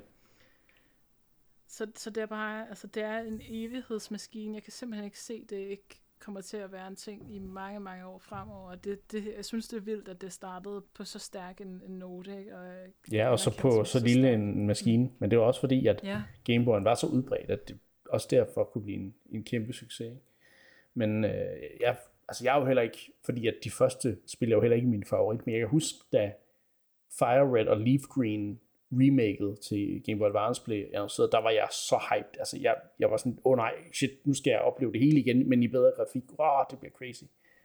Um, og selv da, det er jo, det, altså, det er jo stadigvæk sølv guld, som er det andet spil, jeg spillede i serien. Det er jo stadigvæk den, der er mit favorit, som ud fra mm. game design og så videre, ikke? Men der er bare stadigvæk, man kan bare ikke glemme, som du siger, det første, sådan, man spillede, vel? fordi det, det, mm. det har virkelig sat også nogle, nogle forventninger og nogle, nogle, ja, jeg ved ikke, der, der, der er meget at sige, men jeg synes faktisk, du har været rigtig godt rundt om, hvordan det, ja, rundt om det hele. Så jeg vil bare lige sige, at ja, det var ikke min yndlings, men det er stadigvæk et meget, meget specielt spil. Øh, Jeg købte jo også øh, Yellow version senere, og, og synes, det var super fedt at se uh, Pikachu gå rundt bag ved mig og, og møde Jesse og James fra Team Rocket i mit spil, i stedet for bare at møde en eller anden random uh, og Meowth. Team Rocket Grunt. møde de der Ja. random nogen. Så det synes jeg var super sjovt, at de på en eller anden måde fik samlet animen og spillet i den her gule version. Mm. Jeg fik dog aldrig øh, Pikachu til at surfe, men øh, det, det, kan, det kan man jo nå endnu. Skulle man ikke, skulle man ikke et eller andet specielt? Jo, jo, det var, det var, det var, ikke, det var ikke sådan lige til at gøre. Øh, Ja. og der gik Jeg også mange rygter øh, omkring det. Udover selvfølgelig, der Ja. med, med, med rød og blå gik der også rygter om, at du kunne få fat i Mew, hvis du gjorde en eller anden Ja. bestemt sequence nede ved SS skibet og så, så Ja, ja, der er jo, altså, det, er de der 90'er spillere, især Pokémon, ikke har jo alle de her myter, ikke? Og der var den, den der missing note, som jo så ikke var en myte, men som var en rigtig ting, og så videre. Altså, det er bare, det er bare et, et, det er større end spillet. Altså, det er det bare. ja, Spillet formår at være større end sig selv. det kan man sige. Men øh, ja, jeg tror at vi må stoppe, stoppe retrosegmentet her også. Øh, og det har været, været en, en god lille, lille episode her, øh, Anne, hvor vi har både snakket om, om seriøse emner som Bayonetta 3, øh, Voice Actor-sagen, og så har vi selvfølgelig også øh, snakket om, om gode øh, minder, og også sjove nye spil, Mario Bros. Rapid Sparks of Hope, snart Persona 5 Royal, som, øh, som JRPG-fans altså lige skal, skal gå ud og købe. Og så øh, selvfølgelig også, ja, som jeg sagde, lige været nostalgien, øh, ned i nostalgiens gade og snakke om øh, de første Pokémon-spil. Så øh, tak fordi du gad at optage Endcast med mig i dag. Det ville have været lidt kedeligt, hvis det bare var mig. øhm, men ja, Ja. Og vi sender en sød tanke til Mark. Det gør vi. At han kan være frisk næste uge. Ja. det håber jeg. Og så må vi se, øh, om den, den specielle episode, vi skulle have optaget, om den, om den bliver til noget lidt senere.